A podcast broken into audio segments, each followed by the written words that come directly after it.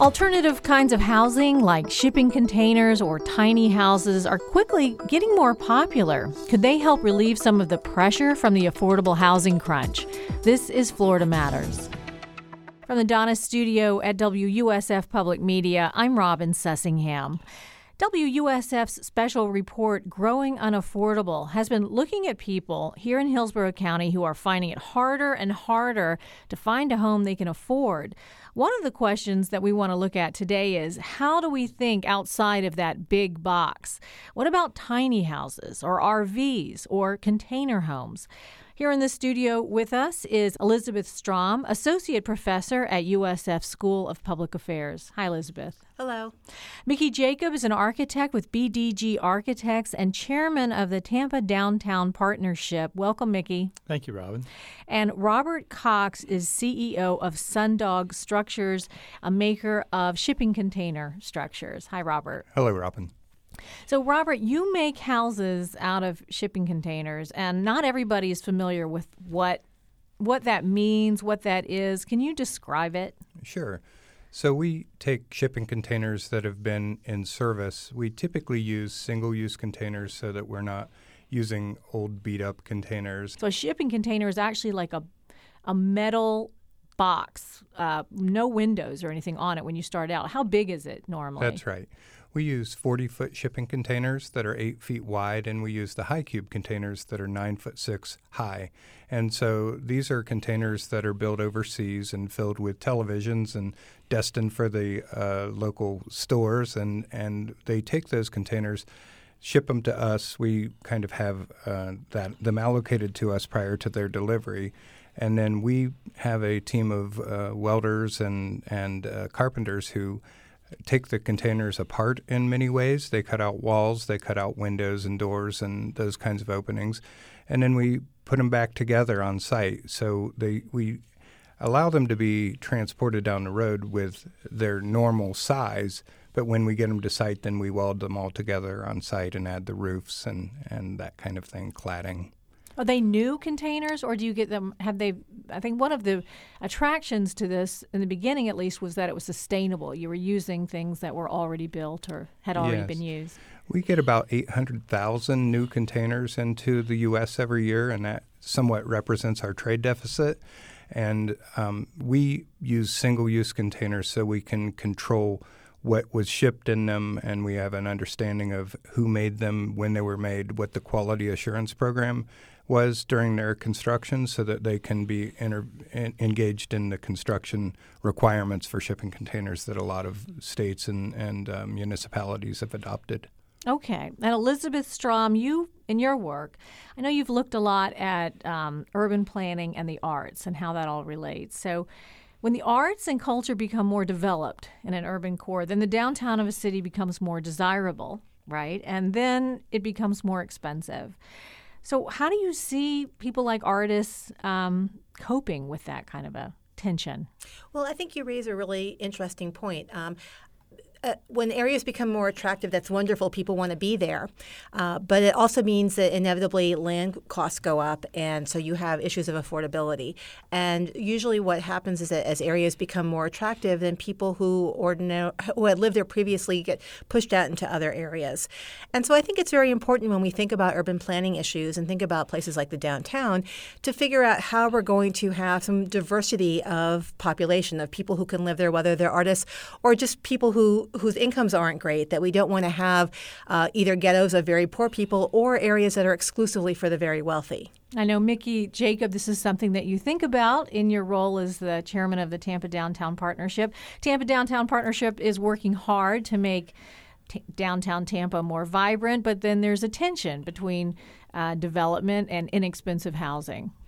Well, there's a tension, uh, and also with the zoning uh, requirements and the code requirements too. Um, what we're seeing right now is a push towards smaller units, so micro unit apartments. We we actually, my role as a Tampa Downtown Partnership, we're looking at it from a philosophical standpoint and a planning standpoint. But my role at my firm is actually we're just doing a couple projects right now that are micro unit projects in downtown. One of them got killed by the city because of the parking requirements. So one of the challenges we have is that what you see is a unit that's 500 square feet to 600 square feet is a very livable unit. We can design those, and they're comfortable, they're efficient, and they're affordable, especially for young people, whether it's artists, whether it's service industry individuals, whether it's a young person I hire right out of architecture school here at USF, um, looking for ways that they can live in a, close to where they can work, where they can walk, and where the streetscape becomes their living room. So, describe what a micro unit is. Is it a studio apartment, what we would have normally called a studio apartment? Is it a condo or is it a rental unit? What is it? Uh, most of are rental units. Um, they're about, like I said, 500 to 600 square feet. They're very efficiently designed. What you're seeing is um, units that, that have components in it that actually fold up and become two different things. So um, you can fold up a Murphy bed, but you can pull the bottom of the Murphy bed out, and it becomes either your sofa or your dining room table. Uh, the storage is integral to it. So it's all space saving capacity items that make it very uh, flexible to live in. And also the idea is that it it's it's comfortable and it's spacious in terms of its volume and not so much in the square footage of it. So we look at how the volume, how the height of the space works, and how much light we can get into the space that gives it that uh, greater comfort level. I could definitely see that appealing to someone young, just out of college, no pets, no children, maybe, and and hasn't accumulated a lot of stuff. It could work. Oh, it works wonderfully, and we're seeing a variety of different people. Uh, we were looking at uh, repurposing a, fairly abandoned downtown office building, uh, 12 stories, and we uh, really redesigned it to accommodate all micro units. And the, the the first reservations online were extraordinary. It was 80% reserved within a week uh, with a down payment, a small down payment. And the, the, the idea of this is what we're seeing is people really want to live where they work. And accommodating that, people will give up space in order to have that experience of being in a downtown environment that has all the amenities that fit their lifestyle. So you said it was killed because you didn't have parking for we the didn't tenants? Have par- well, yeah, the building didn't have parking.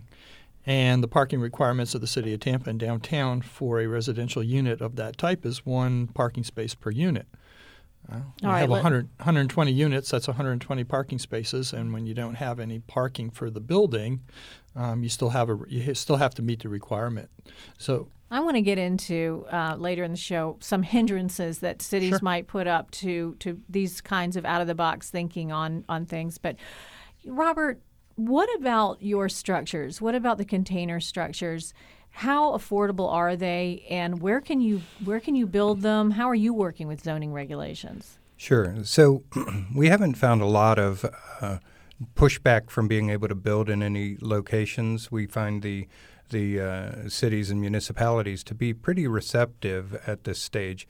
We're struggling a little bit to try to get a, uh modular certification at the state level because of the steel not being performed or produced in an ANSI uh, American Steel Manufacturers uh, s- setup. So that's one of the challenges for us. But um, the uh, I think that it's kind of catching on to the point that cities are starting to embrace it. A few years ago, that was a little bit of a different story, but it's starting to really kind of catch on. What Mickey was saying about uh, smaller units, we're finding to be uh, kind of a a really key for us as well. We're trying to build smaller units, but when you when you do that, you have to kind of compress everything that's already in a in a bigger apartment or, or dwelling that has to all fit into 640 square feet or something like that for our our needs. We we tend to say that we're about fifteen dollars a square foot less than traditional construction, and it can go up and down based on finishes. But when you're building really small, you're having the, the cost per square foot that people are used to analyzing uh, the real estate value by just kind of goes up and uh, very quickly in very small units. All right, so I'm trying to get a handle on whether it's affordable or not. I mean, shipping containers are popular now because I think people love the way they look. They love that modern design, the feel of it. It's something new.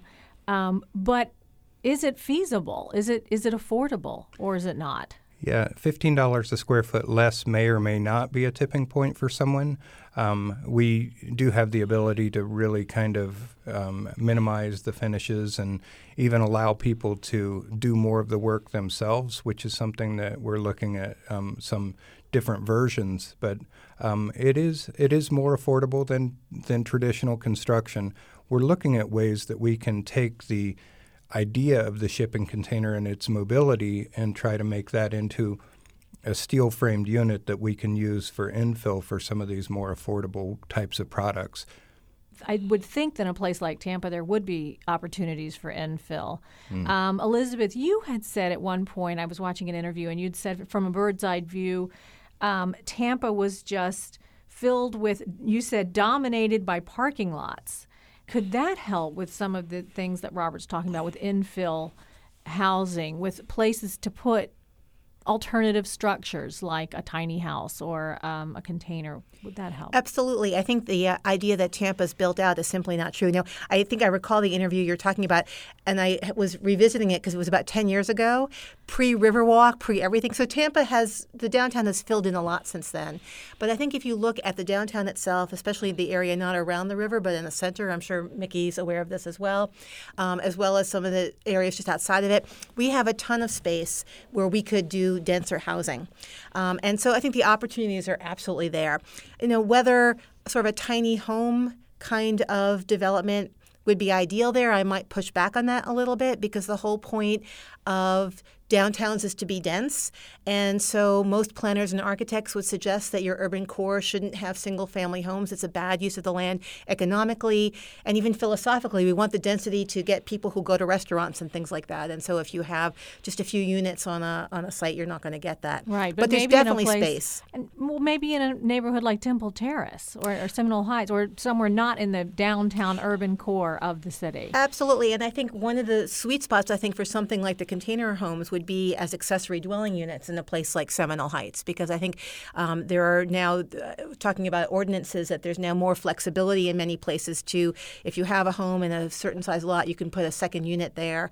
And I would imagine that something like um, a, a, a shipping container unit would work perfectly, and then you're not taking a spot, let's say, on a main transit corridor and putting three units there when you could have put 30. So that's, I think, kind of a sweet spot for that kind of technology. So that's possible now. In Tampa, in Hillsborough County, you could put a shipping container home on your in your yard. Yes, uh, Seminole Heights is kind of ahead of the curve. I know that the city of Tampa is looking at the success that they had there and expanding it into other areas of the city. But um, it does take time for that to happen. It took, I think, three years for them to be able to get Seminole Heights to be online with uh, the accessory dwelling approach. Are people doing it? Absolutely, they're doing it all over the country. My son just got married in a container facility in Las Vegas. Um, it's it's interesting to see the dynamics, but I think Robert and Elizabeth are both onto it. Urban density is the key to solving this problem, and disruptive technology and construction is the other key to solving it. We can't solve the affordability problem using typical construction techniques like we do now. We have to look at pre manufactured component parts, even within framework of uh, typical construction that we have in order to make these numbers work. You know, when you look at the statistics in Hillsborough County, and uh, there's a very high percentage of people that are paying over 30% of their income on their housing requirements, and some people paying as much as 50% of their income, which just makes it, you know, uh, financially a burden that they can never get out of. So what we need to do is look at what's that magic number that we need to get the construction costs down to so we can bring it to market effectively. We've found that the micro units and what they're calling macro units now, which some people would liken to a typical dormitory type of situation, where you actually rent a bedroom and a bathroom and you share a common space that has a kitchen and a living area in it with three or four other people. That's the other new marketplace uh, scenario we're seeing that really, again, brings that number down. So somebody that's making a wage that's a lower end wage, an entry level position, can afford to live, again, in an, in an entity where it's close to where they, they work. That's interesting because that's what the colleges are doing now uh, off-campus housing now, the new the new apartments that they're doing is they're renting out the rooms. You know, they share a living room and a kitchen, tiny, tiny living room, tiny kitchen, and then they might have four bedrooms, and you just pay So you don't have one parent that's responsible for getting the money from all the other kids. They all pay separately. And that's kind of sounds like what you're talking about. It is. And it's actually uh, very successful in other markets in terms of outside of the college campus and, and using it in a, an environment, in a, in a workplace environment. Uh, and and it makes a lot of sense to be honest with you. I think there's a socialization aspect of it that's completely different than your normal apartment living, and that's a key to successful cities. We want to create in our new designs and trying to be as disruptive as possible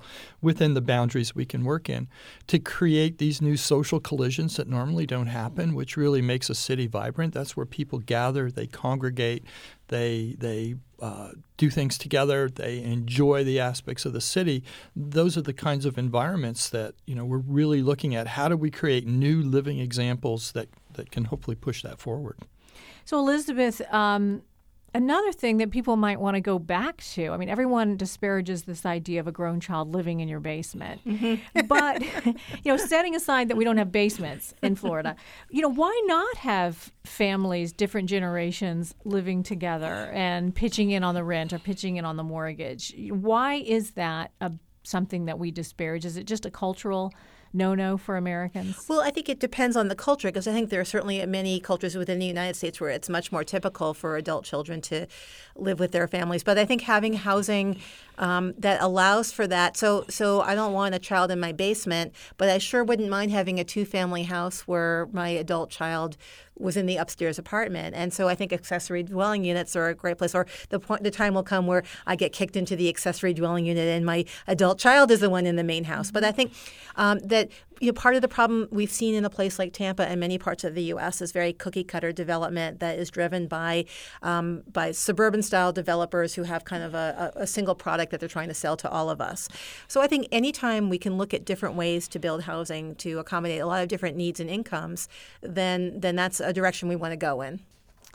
I wanted to go back, Robert, to um, the idea of mobility for these um, container structures because HGTV has a show about tiny houses, and they some of those you can move around. They're like very nice RVs. Well, they're not like RVs. You're not driving them. I guess you're you're pulling them.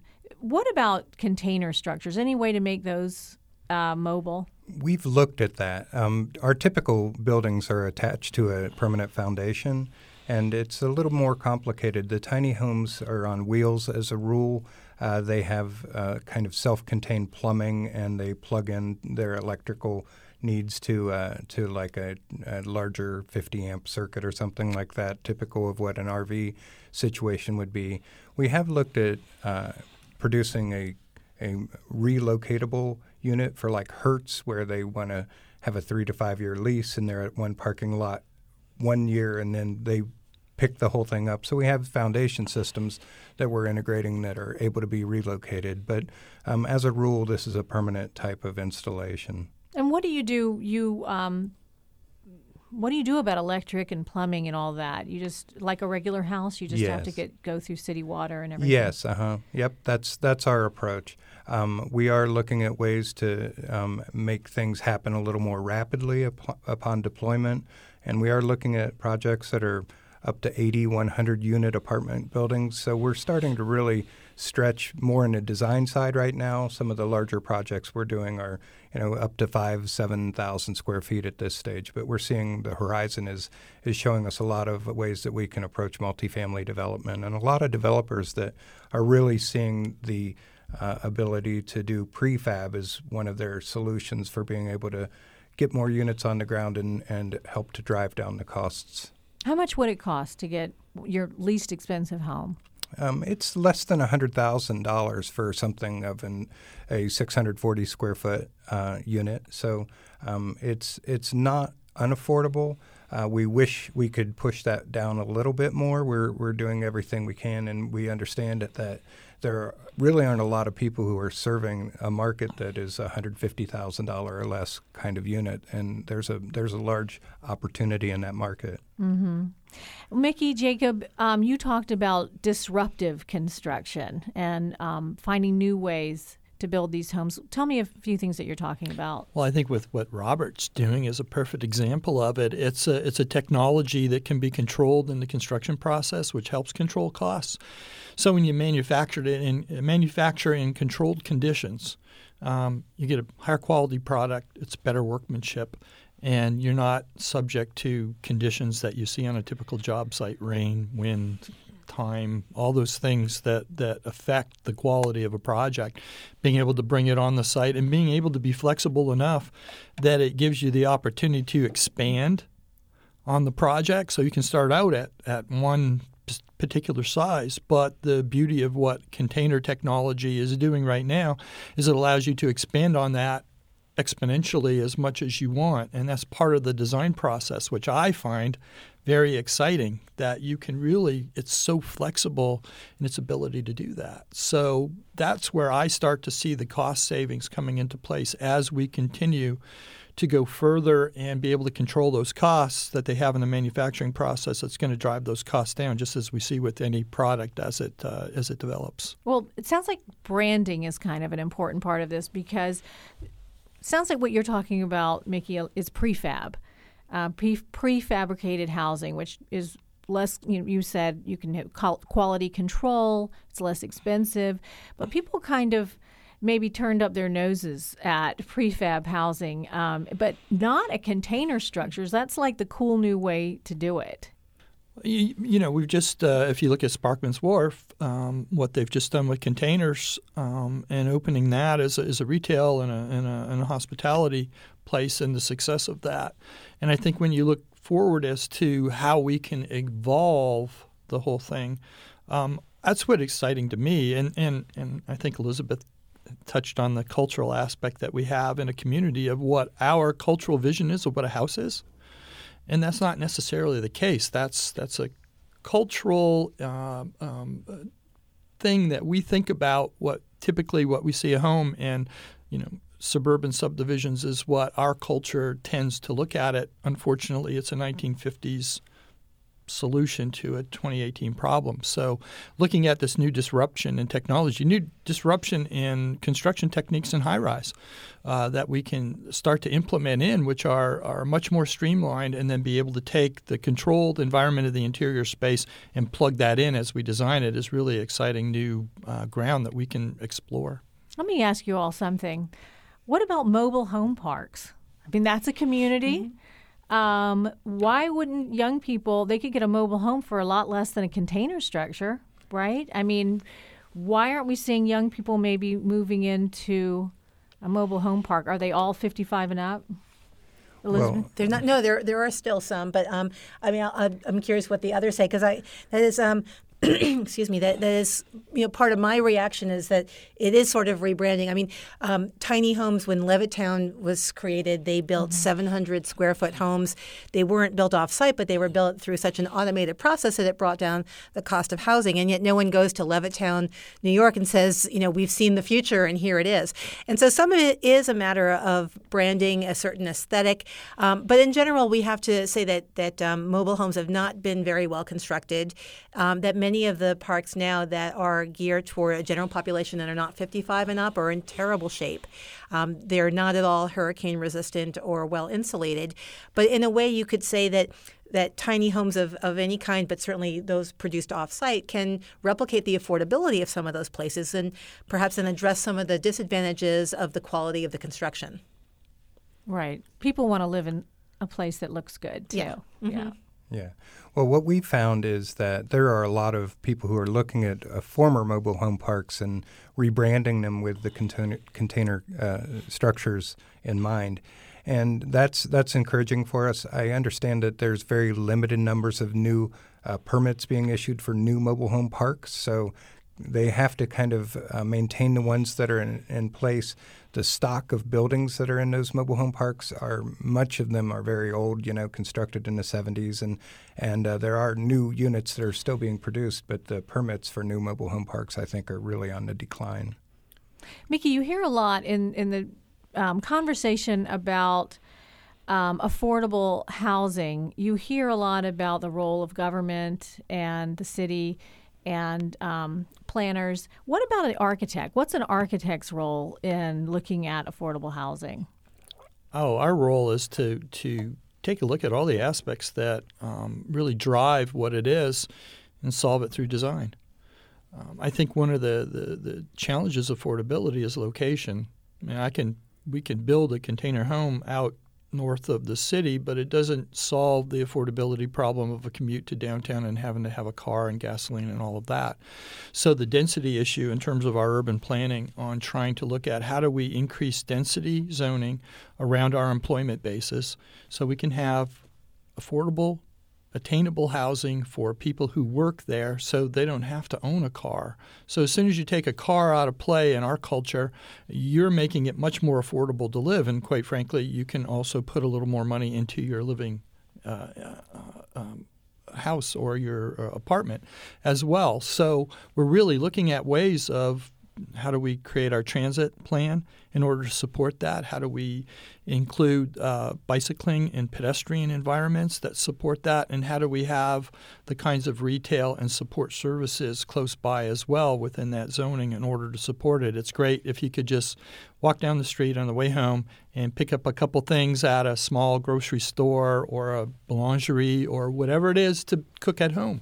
I mean, it's, it's somewhat of a European model, and it's a culture we haven't really embraced here in this country uh, in the last 50 years, but it's coming at us because in order for us to survive and compete as a city, we're going to have to do that.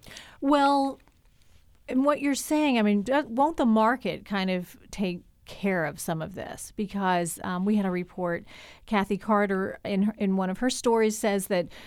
28,000 people are moving into Hillsborough every year, the size of Temple Terrace. But if it becomes too expensive for those 28,000 people to find homes, they will go to a more afford- affordable place. They'll go to Pasco or Polk or somewhere else, and then perhaps they will demand better transportation to get to their job in downtown Tampa. We just saw a full cent sales tax go into effect to improve transportation. So maybe, you know, this is one way that it'll get taken care of. Well, I um, i think that's a really interesting question, and, and I appreciate uh, Mickey raising that because, um, in fact, now there are new uh, databases we use to look at affordability that look at housing and transportation costs together because it's a completely different picture if you put those together.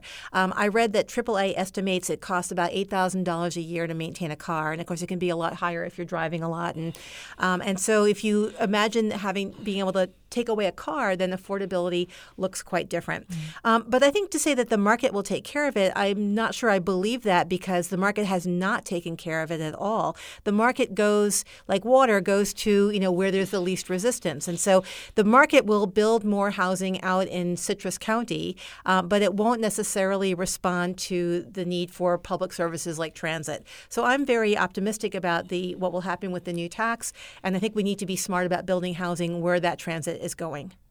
Okay. Um, one thing we were talking about was in Seminole Heights, they've changed the zoning laws so that now you can put a container structure. Mm-hmm um, in your yard. But what are some of the zoning regulations in downtown Tampa say that are hindering this kind of of um, building that would help relieve some of this housing problem? And I think the parking situation sounds like one thing. It's parking. Mm-hmm. And it's parking, and then it's parking. Um, I think, uh, b- but interestingly enough, um, this past Thursday, City Council uh, uh, looked at a new te- uh, text amendment to the parking code that uh, a unit that's 580 square feet or less would now only have to have 0.5 parking spaces per unit rather than one parking space per unit.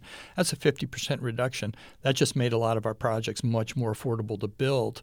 And also, and, and quite frankly, it's also a marketplace condition as we're seeing people really aren't wanting cars on the level they wanted them before as long as we provide the transportation alternatives well, to, goes, to make it work. It it's, should it, go hand in hand with improving the transportation. Then you should it, be able to lower the density of the cars. And that's our challenge as architects. It's our challenge as community leaders to make sure we're at the forefront. I think your comment about is the marketplace take care of it? Well, that one cent sales tax that went into effect into effect was our community saying we've had enough.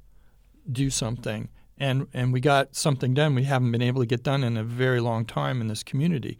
So I think what you're starting to see is people are fed up enough with these challenges that they want to see action and they're willing to do the kinds of things necessary for us to be daring enough to take that action.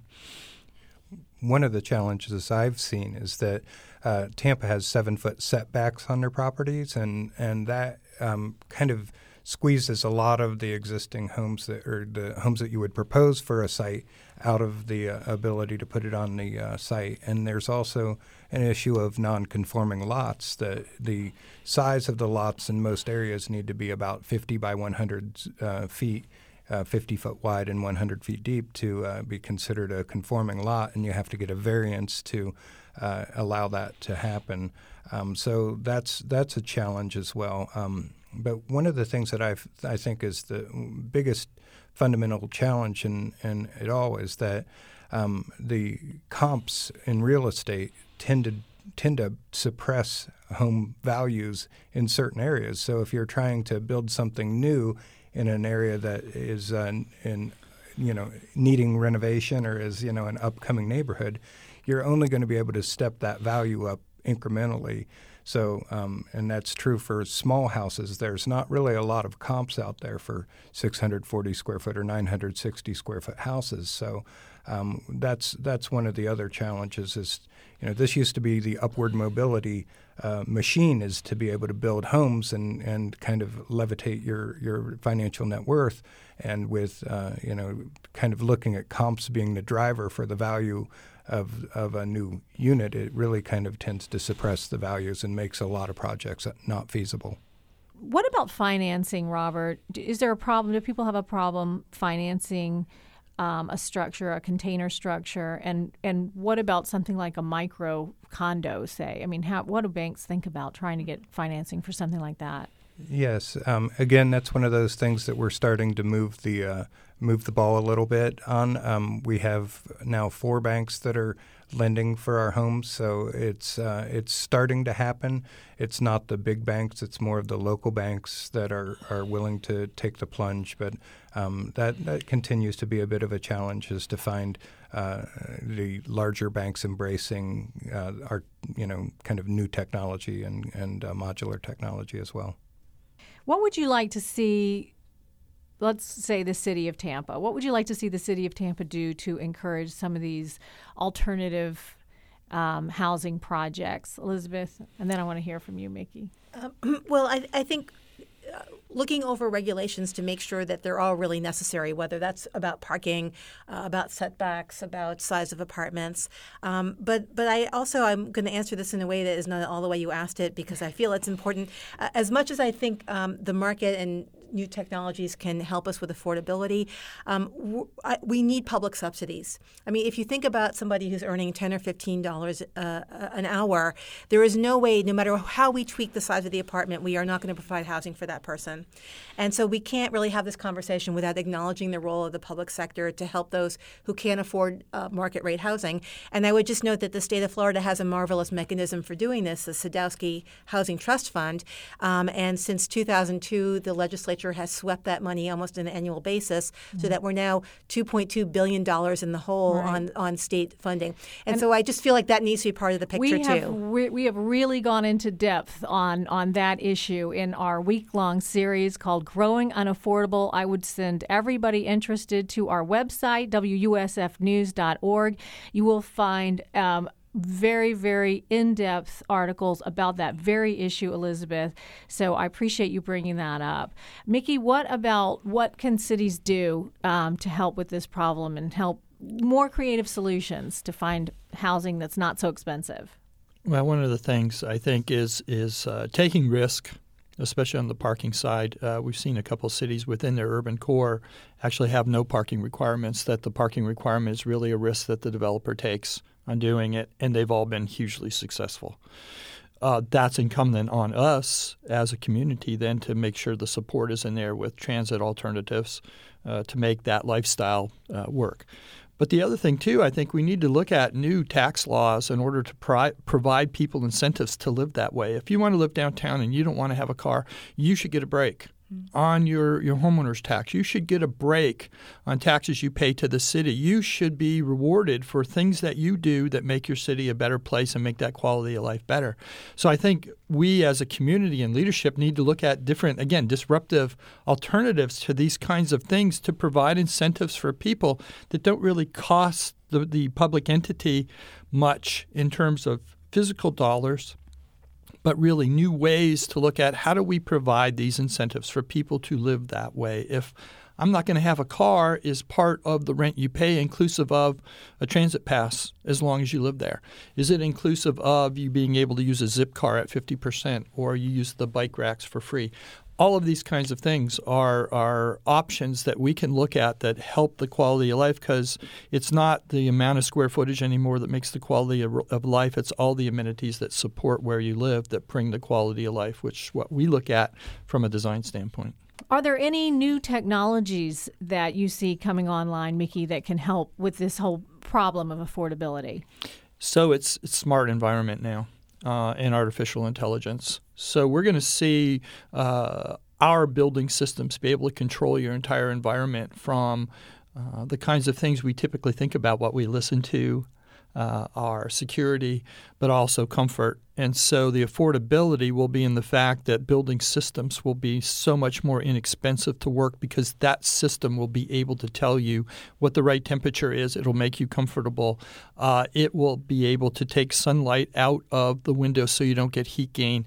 It will be able to do all these things that will drive down the costs of operating. So beyond just rent, now it's the operational costs that we can lower because of new technology breakthroughs that are a big part of it. I am really excited about the opportunity this brings from just the design standpoint alone, but also a living standpoint. It does sound really exciting, but I have to tell you, it sounds like it would just make your house a lot more expensive. If you had windows that automatically got darker when the sun came out, or are you talking about a multifamily unit that the, maybe the builder would, would pick up that cost? Well, it's all part of the, the cost process. We can we can design very effective houses with these new kinds of technologies in it. It's just making sure we're very thoughtful in the design process and how that's integrated into the cost. But what we're seeing now is as technology continues to evolve, these costs are going down mm-hmm. in terms of the ability of manufacturers to provide these products to the marketplace in a much more affordable manner. And that's going to help, you think? Absolutely. It's I think it's the next step for us in the design industry to really look at helping to drive costs down for the maintenance and the operation of your home as well as, you know, bringing that into the initial cost in terms of the installation of it. That's Mickey Jacob, an architect with BDG Architects and chairman of the Tampa Downtown Partnership. We've also been speaking with Elizabeth Strom, an associate professor at the University of South Florida School of Public Affairs, and Robert Cox, the CEO of Sundog Structures. Thank you all so much for being here. Thank you. Thank you. Thank you very much. You'll find our entire special report, Growing Unaffordable, on our website, WUSFnews.org. And Florida Matters is now available as a podcast. It's another great way to listen whenever is convenient for you. Search for it wherever you get your podcasts or find a link to subscribe by clicking on today's show at WUSFnews.org. Florida Matters is a production of WUSF Public Media. The engineer is George Govin. The producer is Stephanie Colombini. I'm Robin Sussingham. Thanks for listening.